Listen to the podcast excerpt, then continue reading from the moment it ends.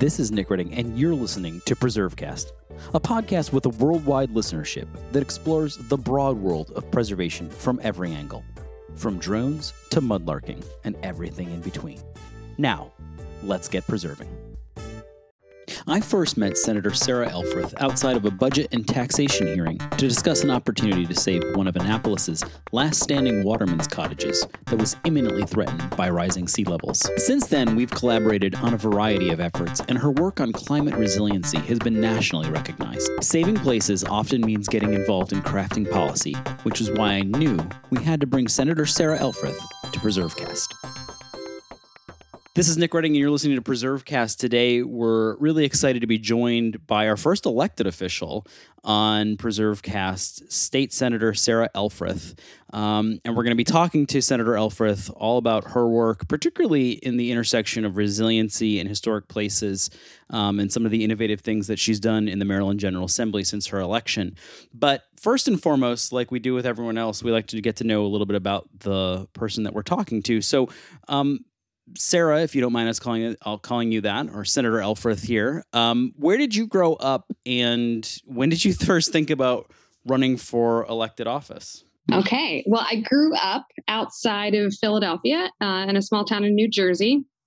And Nick, I'm not sure if you and I have ever talked about this, but uh, my family came over from England in about 1693 and landed in Philadelphia. They were Quakers and soon after settled on a, a, small street and alley in Philadelphia that was then named for my family Elfreth Alley uh, in Old City, and it's now the um, the oldest continuously residential street in the nation. Uh, so I grew up very close to that, visiting very often. Uh, my father's a history buff, so I grew up going to to uh, sites for, from battlefields in the Revolution to Pennsbury Manor, um, William Penn's original house. I kind of grew up around around history and with a deep love of preservation. So it's kind of in my family, kind of in my blood. That's pretty cool. And I, I don't think I knew the Elfreth's Alley connection, although I'm familiar with Elfreth's Alley and was curious if there was a connection because it's a unique oh, yeah. last name. So, yeah.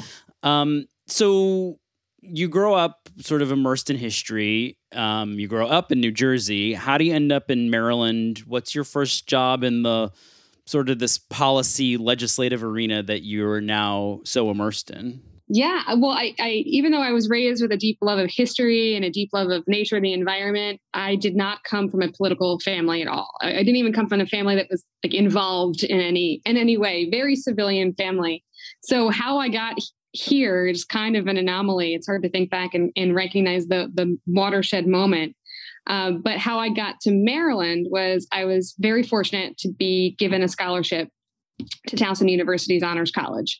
So I um, came from a family that could help a little bit with college, but but uh, the, the burden was really going to be on me. And so I was very fortunate to receive a scholarship, and that's what brought me to Maryland. And then very soon uh, into my freshman year, I uh, got involved with the Student Government Association, and we have our had our annual lobbying day called Tiger Pride Day in Annapolis. And I got on the bus from Towson and came down to Annapolis and just was in awe of how beautiful the, the city of Annapolis is, our state capital, our state house. Um, very reminiscent of Philadelphia and Elfreth Alley. So maybe that was a, a, a kindred sense of home, uh, but, but just fell in love with, with the city and uh, got continued to stay involved uh, from a student advocacy standpoint. Testified on legislation, got uh, got beaten up in a committee a little bit by a former uh, state senator who might be in Congress now on a voter rights issue. Um, but it really made me fall in love with the idea that as, as citizens we can participate. Um, take the day off of class or the day off of school and come down and advocate for the things that we care deeply about. So, really fell in love with that as well. Um, and then my senior year in college, I was fortunate enough to be appointed by Governor O'Malley to serve on the University System of Maryland's Board of Regents. So, got very involved in higher education policy, um, traveled across the state to every university, worked with university presidents, students, and had an absolute ball of a time. My my senior year is a very unique senior year. Um, didn't didn't have as much fun as probably my my peers, but I certainly learned a lot and grew a lot professionally, and still count those members of the Board of Regents as dear friends. Um, so that was really my first, wasn't paid for it, but I would say my first um, professional foray into politics. And so now you represent what people would think of traditionally as, as Annapolis. I mean, Annapolis is sort of a, a, larger area now than just the, the historic district, but your district encompasses that historic area and, and other portions, of course. For people who are listening, and we have listeners all across the country, um, talk to us about your district. What area do you represent now? Um, sort of the history, the geography, the, yeah. the demographics, and then we'll talk about maybe sort of the climate challenges that they face. Yeah. So I like to joke that my district is one big critical area. Uh, for folks in Maryland, no, our critical area laws is things that touch the water. I represent uh, the state capital, the city of Annapolis.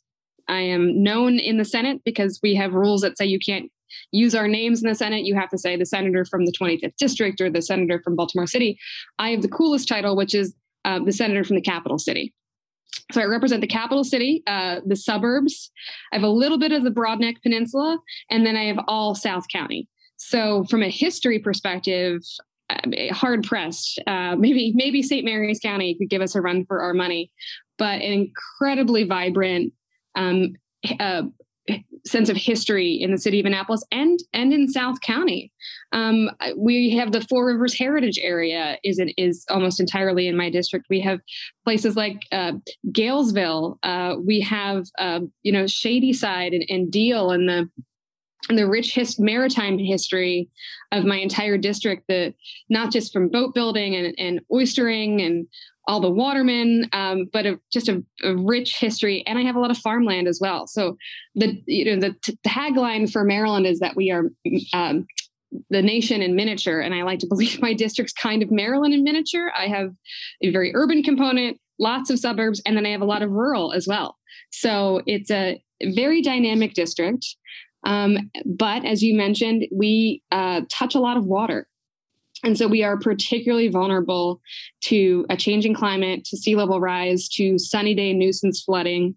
All of that really threatens, of course, our historic structures, which we're on here to talk about today, but also our quality of life. Um, um from an emergency management perspective, it's also my district's a district of peninsulas.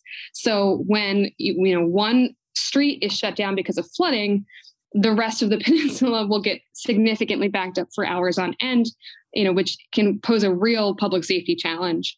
Um, and then, of course, uh, because the good the good news about being on the water is that it, the, my constituents care very deeply about the environment. I, there are 47 Senate districts in Maryland my district is the only one where the environment polls as the number one issue consistently because it's literally in our backyard and we care deeply about it.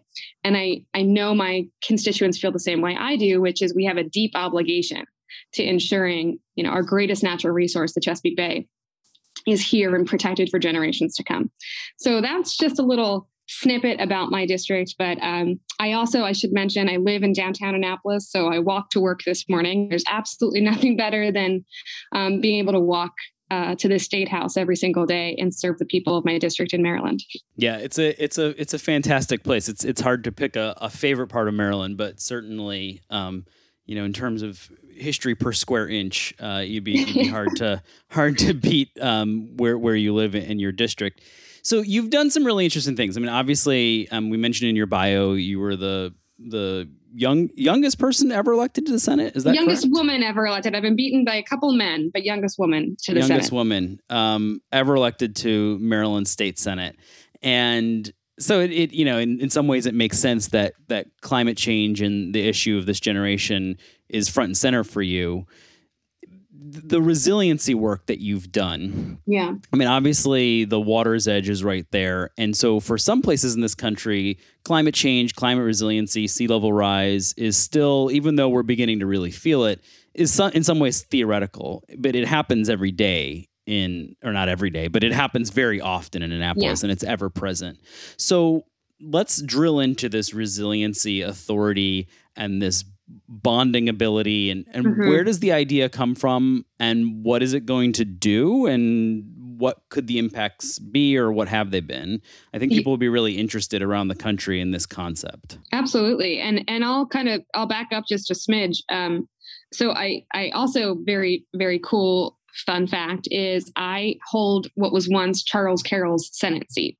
So signer of the Declaration was a Maryland senator or U.S. senator, had to choose between both, and chose to go back to the Maryland Senate. I like to believe it's because he could he too could walk uh, from his house to the state house, but I have his I have his Senate seat, and when you think about um, the Carroll House, when you think about his property that is right along Spa Creek in in downtown Annapolis, you know our our water's edge has changed significantly since Charles Carroll was in the state senate, and this is the um, challenge. You know, we have a lot of challenges. Believe me, education funding, you know, criminal justice reform, climate change. We have a whole lot of challenges, um, but this, to my district, is is chief among them. It is how do we protect our historic fabric, our small businesses, our homes from a sea that is rising um, regardless of how you feel about the causes of that, no one can deny that the seas are rising and swallowing up parts of Annapolis, but also parts of Shadyside, parts of Deal, all throughout my district, incredibly vulnerable. So I teach. Um, I teach, I'm an adjunct professor at Towson University, and I teach public policy. And I try to get my students to really drill down into the problems the policy problems we have and it's from there that we can we can recognize a policy solution. Now when it comes to the need to build a resilient infrastructure part of the policy problem is that it is an incredibly expensive undertaking. Now we're talking about in this specific circumstance the city of annapolis city dock. One piece of a city that's one piece of a county that's very vulnerable that project is going to cost upwards of $50 million now, I serve on the budget committee, and I got to tell you, $50 million is not something you know the, the, state necessarily has handy much less a municipality the size of annapolis has you know sitting in the bank account ready to deploy for this infrastructure project. And they don't have the debt capacity um, to take on the additional debt to build this incredibly important and urgent project. So recognizing that that was a policy challenge we got together with some very smart financing experts out of the University of Maryland, a gentleman named Dan Nees, who is kicking around this idea of, well, we need to treat it separate and apart from, you know, traditional infrastructure projects, mostly because of the urgency. We cannot wait 10, 20 years until we've saved enough money to build this project. So, uh, thus was born the Resilience Authority legislation that at the state level we passed a bill in 2020, which seems like a decade ago at this point, um, to enable municipalities, counties, or in combination, a, municipality and county, can form a resilience authority that separate and apart from that government can uh, bond funding to pay for these major infrastructure projects. And there's some couple, you know, budget technical things we had to do. Uh, for instance, allow certain counties uh, don't have the ability to to uh, dedicate general fund revenue towards something. So we, with a stroke of stroke of the pen at the state level, enabled them to be able to set up a revenue generator to pay off these debts. So that was that was something we were able to help with at the state level. Uh, the bill passed in 2020. Uh, it was intended to help places like the city of Annapolis, places like Ellicott City, that's experienced 2,000 year storms in in a number of years um, and, and significant history of El- in Ellicott City that needs protecting. It was designed to help Baltimore City, that again, historic cultural importance in seeing significant uh, uh, sunny day nuisance flooding there um, to help on the Eastern Shore. You know, Dorchester County is is probably the next, frankly, to go in terms of a rising sea eating up farmland. So we we wanted to make it flexible enough to work for different municipalities or different counties, um, but still grant them the ability to actually fund these major infrastructure projects that are meant to create a more resilient community. So even though we built it you know, with greedy self-interest, my district in mind, um, we were we were beat to the punch or the, to the chase by Charles County. that formed its resilience authority before we did here in Annapolis and has hit the ground running with various resilience projects across Charles County. So, really cool to see it being used uh, elsewhere. Uh, but here, the city council and the county council, uh, legislation post uh, passed in both of those chambers. So they are just now beginning to stand up a resilience authority that will be the vehicle for this major first of what will need to be many resilience projects in in Annapolis. Yeah, I think it's just it's something it's one of the big reasons we wanted to have you on is because you know it, the work that you do in the general assembly is is interesting enough but i think that this holds a lot of potential for not only preservationists, but anyone interested in trying to figure out how to finance the resiliency work that needs to happen all across the country.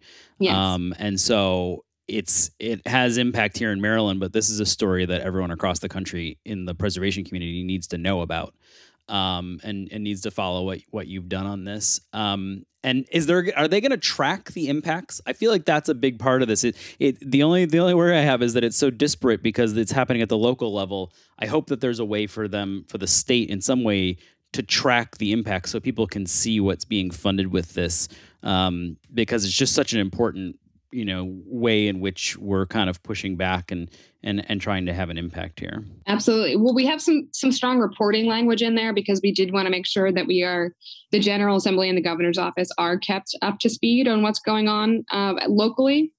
Um, i think that i couldn't agree more though. We this is a, a crisis that requires greater attention and organization from the state level. My colleague senator katie hester out of out of Howard and Carroll counties has a bill to create a chief resilience officer um, that would report. You know, think about a czar. Resilience touches so many various different state departments: natural resources, environment, community and housing. Um, and really, this crisis it, it long ago has risen um, in importance so that I believe we should have a chief resilience officer coordinating agencies, MEMA, emergency management, um, and reporting directly to the governor. And and theoretically, you know, once we get that bill passed and we have a new governor in in the in the state house uh, in 2023, I foresee a much more centralized focus on this very important issue. So that is um, TBD, but it is on the horizon. So maybe this is a good place to take a quick break, come right back, and then talk about people who want to get in po- engaged in, in policy creation and advocacy and hear from a legislator about what works um, when making an argument in front of them. And we'll do that right here on PreserveCast. Hey, it's Nick here, and I want to remind you briefly that your support is what makes this podcast possible. To keep hearing important stories like this one, be sure to subscribe, leave a review, and follow along on social media at PreserveCast. You can also continue supporting the podcast with a donation at preservecast.org. PreserveCast is sponsored by the 1772 Foundation and powered by Preservation Maryland, a nonprofit organization that believes we all succeed when we all know more about our past. This is Nick Redding. You're listening to PreserveCast. Today, we're joined by Maryland State Senator Sarah Elfreth, the youngest woman ever elected to Maryland General Assembly, who's been working tirelessly on a variety of different issues confronting her district and the state of Maryland. Particularly, we've been talking about resiliency. Um, but I'm curious, from your perspective, having now been an advocate, you talked about being an advocate as a student, and then um, you had a you know a career doing that, working um, on behalf of some environmental organizations as well. Um, but now sitting on the other side of the dais and hearing the arguments being made, what's the best way to get a legislator's attention? Like if somebody is listening and they're trying to position preservation or resiliency or something like this, and you even said there's so many different issues criminal justice reform, affordable housing, environment, education.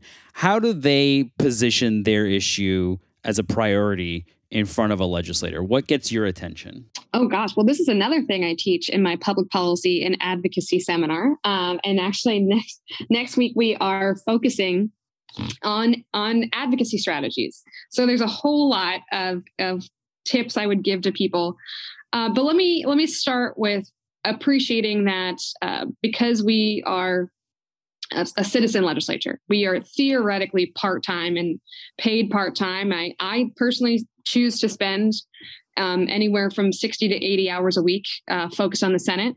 Uh, but recognizing that we are human beings with very large districts and very small small but hardworking staff. So we're not Congress. We do not have 10 staff people each. We are, you know, very focused on serving our constituents. And particularly, and we're all exhausted, existentially exhausted over this last year and a half with COVID. But um, our offices have been um, working nonstop. So just appreciating that we have a lot of constituent services uh, to deal with. We have, um, you know, 2,500 bills introduced every legislative session. So our focus is everywhere all at once, and we all have to know a little bit about every policy area which means that we don't necessarily have the ability to drill down into into policy to be policy experts on any given thing. Now we all have kind of our our different things. I work a lot on environmental issues, um, arts issues, uh, women and children's issues, but I can't necessarily be the expert on every policy area. So I think first understanding understanding that and finding the appropriate legislator who cares deeply about whatever you care about um, is is really important. Also, checking where you live. Um, I am a very open legislator. I will meet with absolutely anybody across the state, across the country. At the same time, I do give priority and preference to my constituents. I'm here to serve 130,000 people in Anne Arundel County, and they have my attention first and foremost. So, understanding who your legislators are, um, working with them in concert with them, um, being solutions oriented. Uh, we've mentioned uh, there's a lot of a lot of things on fire these days. So uh, an advocate who comes to me with you know written specific thoughtful policy solutions to a policy challenge will get my attention any day of the week because we need partners here we need we cannot do it alone we need people who are going to come to us um, having thought through a, a, problem thought through the stakeholders who care about that policy problem um, and, and worked towards meaningful solutions. So that's always very helpful when we're given, you know, specific policy solutions to to address address a challenge. Um, on the advocacy side, if, if folks might not necessarily have time or capacity to to do, to do that solutions oriented work, but you still want your voice heard, um, focus on your legislators. Again, we get emails from and phone calls from folks across the state, but my office you know, has to triage and give preference to the people I represent. So try not to uh, advocate to legislators who don't represent you um, because they're focused on their own districts. Always, always, always, you know, I think there's a hierarchy of advocacy strategy here, right? Um, requesting the meeting and understanding a 15 minute meeting is is as, as much as we might have capacity for, particularly during session, but that meeting is, is gold. That's the highest level of advocacy. I think a phone call is next. Um, a personal, a personalized email or letter is next. Um, but a stock, you know, click your name or sign up your name to send an email here um, is is probably the least effective or, and appreciated form of advocacy. Um, advocacy on social media is not particularly helpful.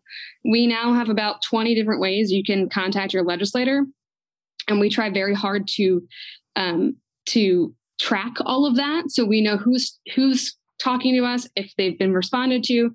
Really difficult to track uh, communication over social media, so just sitting and tagging your legislator on a post is not particularly helpful to us because uh, especially our personal pages, because it's hard for us to always respond to that. So requesting that meeting or and then you know personally calling personally emailing or sending a letter those are the the i think the correct ways of effectively advocating for something that you care about so uh, obviously you're about to teach a uh, a seminar on this because you had like the perfect answer for that, and um, I guess if people really enjoyed that answer, they could always sign up to uh, to audit or even take your class for that matter. Um, so this is this is a good a, a good advertisement for um, for for your your teaching.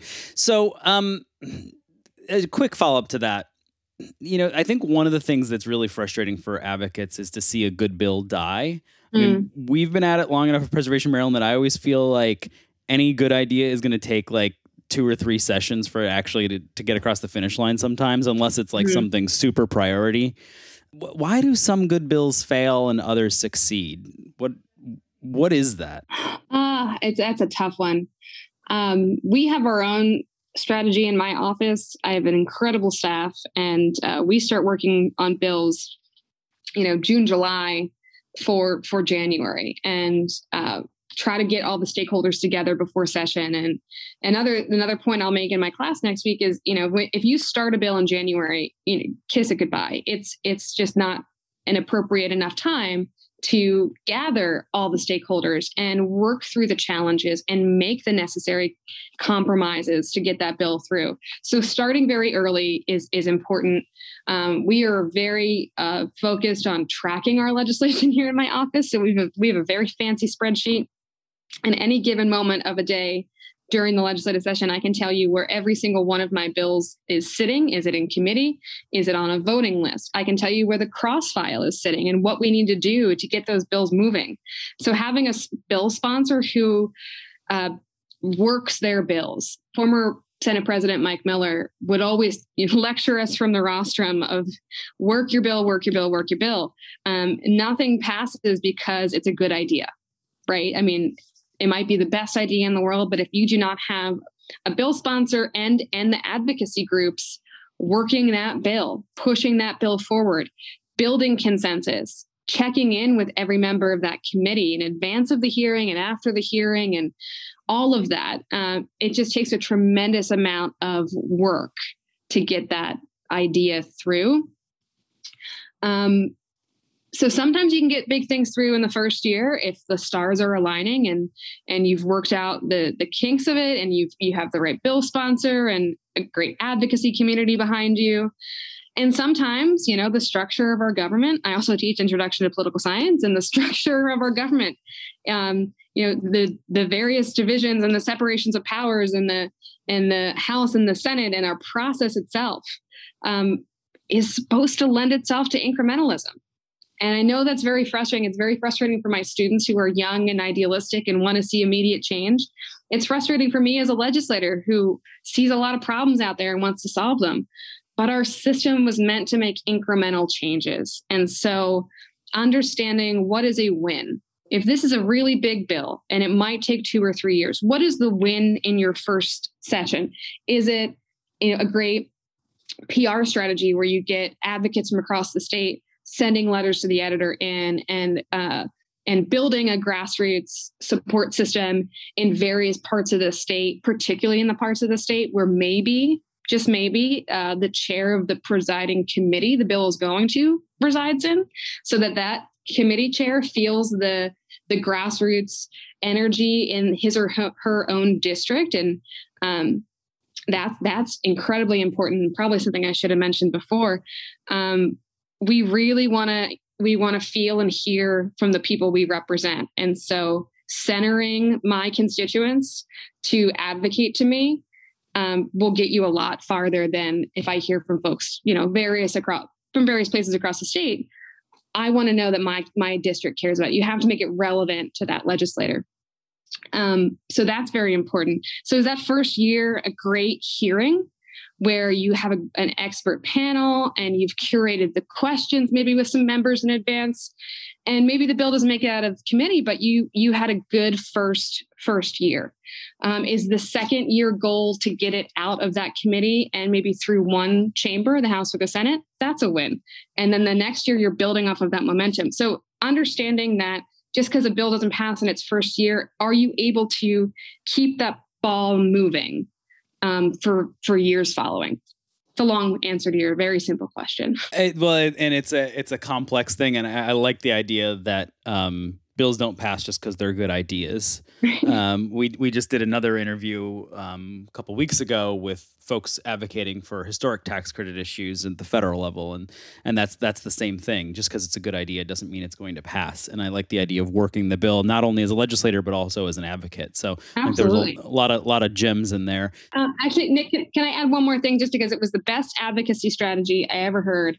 Sure. Um, is it's not your job as an advocate to change a legislator's mind, right? It is your job to create the circumstances around which they can change their mind. So, who in their district do they listen to? How many folks from their district can you get to talk to them? And that that's that culture, that that shift, that that circumstance under which I can change my mind, that's what's gonna that's going to shift my perspective here. Not just because you're trying to convince me of something. I need to be convinced. I need to be, be convinced that my district cares about that as well. Yeah. And I think centering the district is something we're hearing over and over again, and, and that's important. What's next on the resiliency policy front for you? You, you mentioned the chief resiliency officer. Obviously, you're running for reelection, but but what are you hoping to accomplish if reelected? Oh gosh, uh, a, a, whole lot. Um, you know, seeing our resilience authority in action.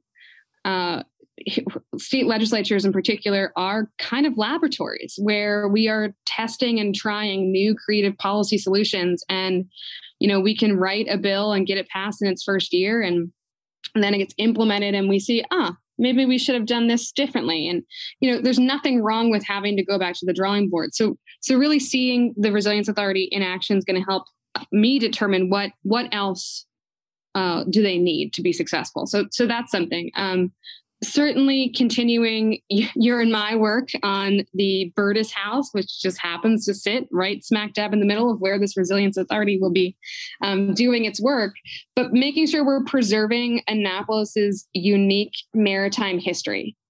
Um, is very very important to me and important to my district. Similarly, uh, we've we've been able to be helpful to Thomas Point Lighthouse, which is the last still standing screw pile lighthouse in the Chesapeake Bay.